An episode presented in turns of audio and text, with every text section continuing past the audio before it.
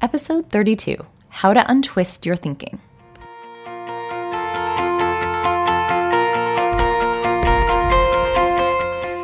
This is the Expat Mom Podcast, a podcast for expat moms around the world who want to feel better and improve their emotional health as they navigate the unique challenges of living and mothering abroad. I'm your host, Jennie Linton. I'm a certified life coach, a mom to four daughters, and married to a U.S. diplomat. I've lived in six countries on four continents.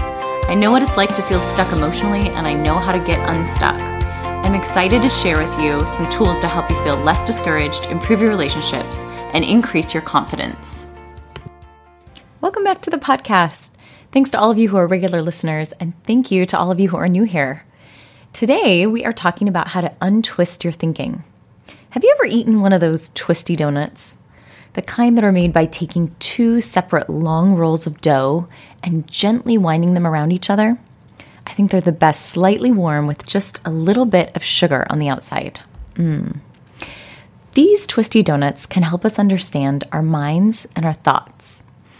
One of the dough rolls could represent reality, meaning what happened, what the other person said, or what we did.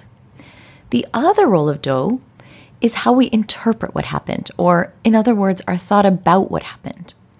As reality and our thoughts about it become enmeshed, just like the two strands of dough, it becomes difficult to tell sometimes what is our perception of reality and what is actually reality.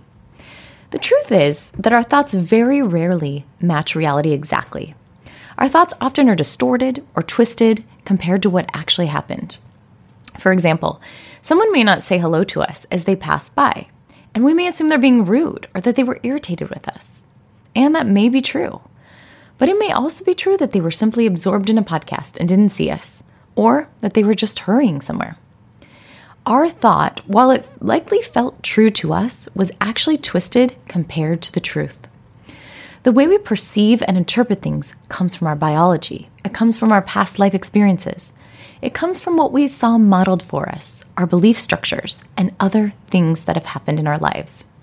So it makes sense that each of us would see things slightly differently.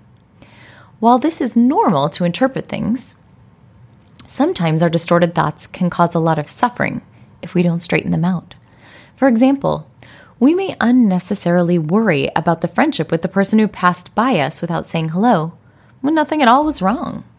In my opinion, the most delectable way to eat twisty donuts is to carefully pull each part away from each other. The fact that they have been together makes the part where they pull apart particularly delicious. Similarly, we can untwist our thinking as we're able to separate what actually happened from our interpretation of what happened. The process of detangling our thoughts can actually be quite simple, and it can actually be a lot of fun. My clients and I often laugh as we discover thought errors because once we uncover them, they sometimes seem almost comical. And just like a donut is more delicious having once been together and then being pulled apart, the same is true for our thinking. Once we recognize the discrepancy between what is actually reality and how we interpret it, it makes reality so much sweeter when we discover what is actually reality. Today, I want to share one simple approach to help you untwist your thinking. I want to help you learn how to peel apart the facts of what actually happened with your view of what happened. This is one of the quickest and most powerful ways to feel differently. The simple tool that I will teach today will work to help you with small issues like day to day irritations, as well as with weightier issues it's totally possible to untwist distorted thinking. This topic is part of our month long focus on how to improve your emotional resilience. Studies show that 50% of expats have depression. This is three times higher than the general population. That's a lot. The risk of anxiety is twice as high as the general population. Given the high amounts of expats with depression and anxiety, we know that there are some factors related to expat life that are challenging to our emotional health. We'll be covering several topics around managing our mind and emotions in order to help us improve our emotional resilience. Before we start, I want to let you know about a free resource that I have. I know in this community we are all busy, so I decided to create something that would help expat moms improve their emotional health and their relationships, and wouldn't require very much time. So each week, I carefully craft a short tip or perspective that is designed to be read in about a minute. I call it one minute wisdom. Let me tell you about an experience one mom shared about one minute wisdom. She said she was having issues with her daughter and feeling really frustrated with her. In reading the one minute wisdom that week about how to see others with new eyes, she realized that part of her frustration was being caused by how she herself was behaving. The way she was behaving wasn't consistent with how she wanted to mother. And without even realizing it, she was taking out some of her frustration with how she was acting on her daughter, which was then perpetuating the problem. The more she criticized her daughter, the more her daughter acted out. As she realized this dynamic, she began to soften her responses to her daughter. And not surprisingly, her daughter began to act out less. This did not solve everything in their relationship, but her awareness of the issue and knowing where to put her effort helped to alleviate some of the strain. You can sign up for One Minute Wisdom in the show notes. It's totally free and it's delivered directly to your inbox once a week. Let's go ahead and jump into our topic how to untwist our thinking. As we talked about, sometimes our thoughts become twisted or distorted. Since our thoughts create our feelings, it's essential to make sure our thoughts are straightened out if we want to feel better. Last week, we talked about one very simple and quick way to get a little awareness about what your thoughts are a thought download. Episode 31 covers how to do a thought download and why it matters. Writing your thoughts down helps you get them out of your head. Our thoughts can be hard to identify and sort through when they're in your brain. Once they're on paper, we can actually deal with them. This week, we're going to build on that tool of writing down your thoughts. I want to teach you how to look at the thoughts you write down, and I want to teach you one way to untwist them. I'd like to start by sharing an experience that I had last weekend where my distorted thoughts caused me to be less than my best self, to mother in a way I wasn't very proud of, and caused me to end up feeling disappointed. This weekend, my daughter helped me wash our car. They were so excited to go out and have fun in the water. We got out a bucket and soap and sponges, and they were having a wonderful time. I went out to help them, thinking this is going to be a fun experience together. But I found myself immediately noticing problems and calling out criticisms. Oh, uh, girls, we need to wet it first before we put soap on it. Oh, please don't spray each other. I'm gonna have to do a ton of laundry. Girls, please don't whip the sponge around like that. It gets soap all over the garage and the bikes. As I called out my criticisms, I could see the excitement and fun start to wane. The giggles turned to nagging of each other. And then I was nagging them about arguing with each other. We all came inside frustrated and disappointed. I went out there intending to have fun with the kids, and we all ended up feeling disappointed and snapping at each other. Now, some of you might think that's just how families are sometimes. And of course, you'd be right. But I also happen to recognize that I might have some thought errors driving my behavior. And I knew if I untwisted them, it might allow me to have a lot more fun next time with my kids when we did something together. So I grabbed a napkin and I wrote down what I was thinking, just to get a quick snapshot of my brain while I was out with the kids. Here is my thought download about the car wash. I don't write them in any order. I just make a list of everything going through my mind. The kids are going to make the car worse by washing it with soap before wetting the car. They are going to get the bikes all wet. I'm going to have to do a lot of laundry after this, and I don't want to. The car isn't going to look good after this. Oh, I'm not being a very fun mom. I'm being so grumpy. The kids shouldn't fight. The kids are always fighting. As you listen to all my thoughts, can you tell why I was feeling irritated? my thoughts were full of criticism for my kids and myself. Ugh. Once I see the thoughts that I'm dealing with, I like to use three questions to get some leverage over them. The first question is Is this a fact or an opinion? The second question is Is it helping me to believe this? And the third question is Is there any other way to see this? I'm going to quickly walk you through each question and then I'll show you how I applied these questions to my thoughts in this situation. So, question number one is this a fact or an opinion? Separating out whether a thought is a fact or an opinion is actually more of a skill than you might anticipate at first. We often think something is a fact when it's actually an opinion. One of my daughters came home and had to write an opinion piece. In school, they were learning the difference between a fact, which is something proven to be true, and an opinion, which is something someone thinks about a fact or a situation. She wrote an opinion piece about how she thought that they should serve treats once a week in the cafeteria. In order to help the children recognize the difference between a fact and opinion, the teacher had my daughter put a big sign up sheet in the cafeteria and get signatures for people who agreed with their opinion. This was to help the children see that some people agreed and some people did not. Likewise, one way to determine if something is a fact or an opinion is to ask Would everyone agree with us, including the other person? For example, when someone cuts us off in traffic, we might think, oh, That person is a jerk.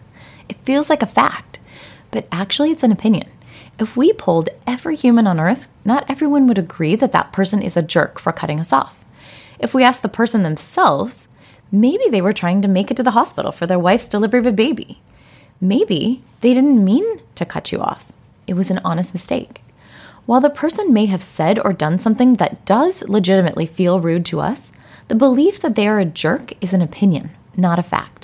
A fact is something essentially indisputable, like the time of the sunrise in a particular city. The time of the sunrise is certain enough that we can put it into a weather app.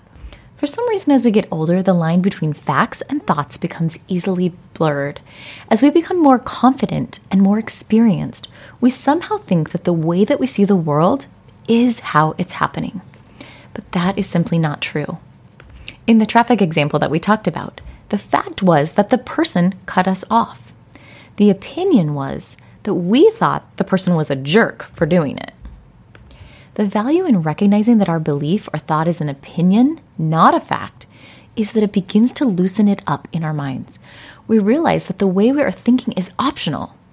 Now, we might still want to continue to believe that thought, but when we recognize that it's a choice and not a fact, we realize that we can choose it deliberately rather than being controlled by that thought. Question number two Is it helping me to believe this? Most of us move through our day and our interactions without really questioning the way that we see things. Once we have more awareness of our thoughts and we recognize that our thoughts are optional, the natural following question is Is this thought useful and is it helping me? One of the best ways I've found to decide if a thought is useful or not is to look at how a particular thought makes you feel or act. So, for example, when I think that person is a jerk for cutting me off, I feel angry. I'm likely to honk and drive more aggressively. Taking a step back, it's not really helpful. I don't enjoy being angry, and my anger isn't helping me do anything productive. It's also not changing the behavior of the other driver. They can't even hear me, and how I drive doesn't really matter to them. In fact, all it's doing is hurting me I might be likely to drive in a less safe way and be irritated with the next person that I see. The question, is this thought helping me, is an important one because our brain always chooses thoughts for a reason. It chooses them because it thinks that it's going to help us in some way. However, sometimes the lower brain chooses thoughts that it thinks will be useful and they aren't. In this case, the brain thought it would be useful to get angry when someone cut us off because it feels somehow like it'd be protective. My brain thought it would help me fight.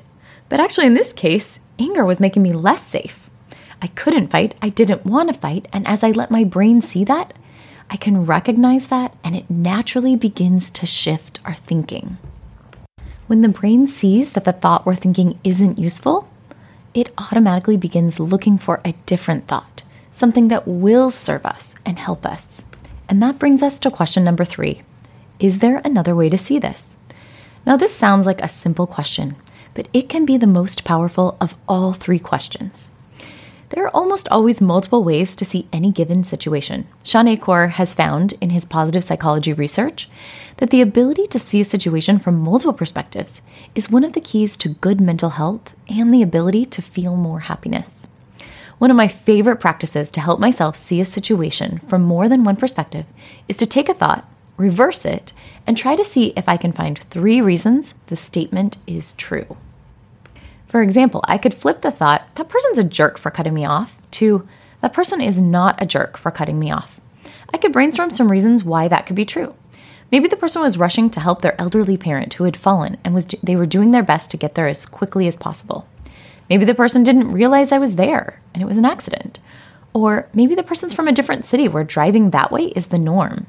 And maybe it's not considered rude. Do you see how I brainstorm evidence for the new thought and it begins to expand my mind and challenge the thought.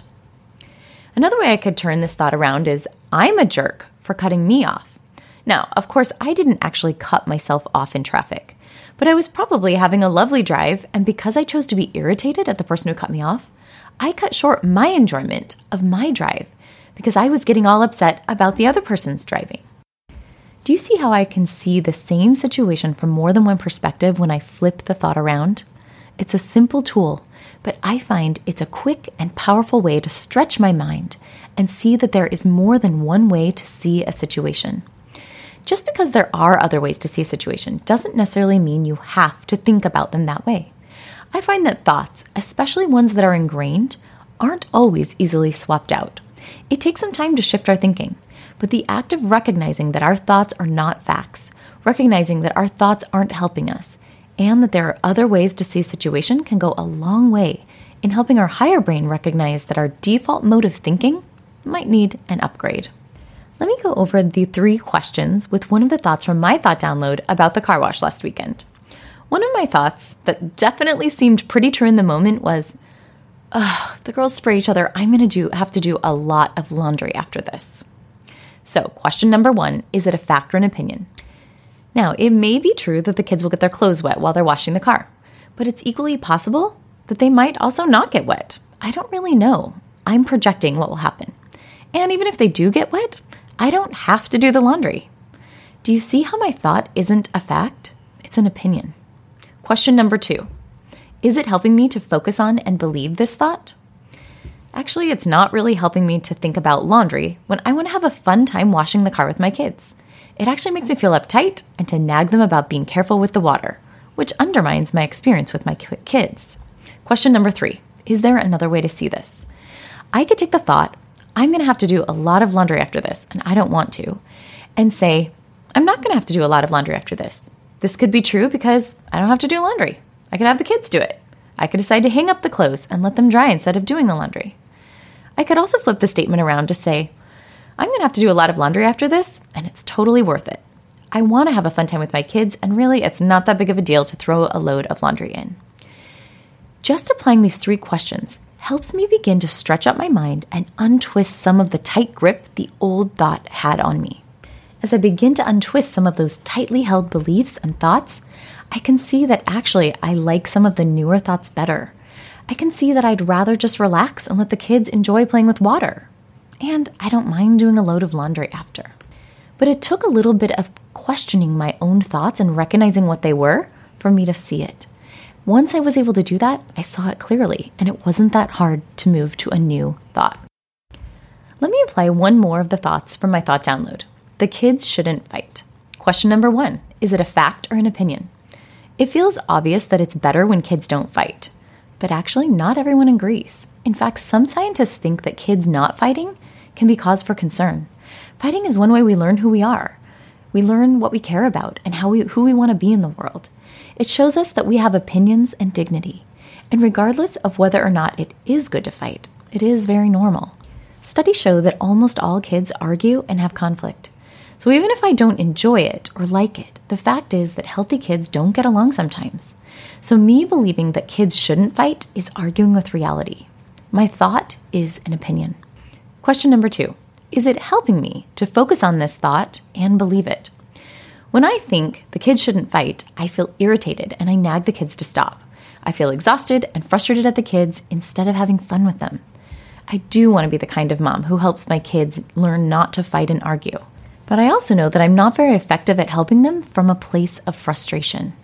So the answer to the question number two is no, it's not really helping me. Question number three Is there another way to see this? I could turn the thought, kids shouldn't fight, to kids should fight sometimes. Now that I've realized this is normal, and maybe even that kids are healthy when they fight, it helps me see it differently. Dealing with conflict with siblings can help them learn important skills, and it provides a chance for me to connect with my kids and teach them how to deal with conflict. I'd much rather them learn how to deal with conflict when I'm there and can help them navigate it than when they're grown and they don't have any support. Remember our analogy of the twisty donut? These three questions help us separate what actually happened from how we interpreted what happened. The more we're willing to identify and question our thoughts about things, the more we open ourselves up to a richer and more comprehensive worldview. We are able to see how some of our thoughts might be distorted and might not be serving us. The more we separate what actually happened from how we thought about what happened, the more deliberate we can be in deciding how we want to think about things. So let's review our three questions for untwisting our thinking. Question one Is it a fact or an opinion? Question two Is it helping me to focus on and believe this? Question number three Is there another way to see this? Let's move on to our expat exit strategy. For those of you who are new here, this is the place in the podcast where we apply what we've learned to our own lives. So think of a situation recently where you didn't act how you wanted to. Maybe you slept in when you had intended to get up. Maybe you said something critical and regretted it later. Maybe you felt overwhelmed and watched Netflix instead of working on your project.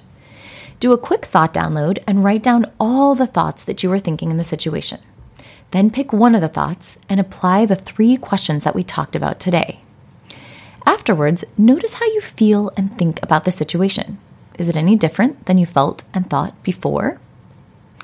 One of the very best ways to untwist your thinking is to get coaching. This is one of the things we do in a session is identify what you're thinking and help you see things differently. I have all sorts of tools to help you recognize thought errors and untwist your thinking. I'd love for you to sign up for a free 30 minute mini coaching session on my website, theexpatmom.com and bring something that you're struggling with or something you'd like help seeing differently. I'd love to help you untwist your thinking. I'll talk to you next week. If you like what you're learning on this podcast, please share this episode with a friend. I wish that I had had these tools a lot earlier in my life, and I'd love to pass them along to more people who can benefit. I also appreciate when you leave reviews for the podcast. It helps me know my listeners better and understand what you find useful. It also helps the podcast grow. You can find more free resources to improve your relationships and your emotional health on my website at theexpatmom.com and on my Instagram page at the Expat Mom Coach.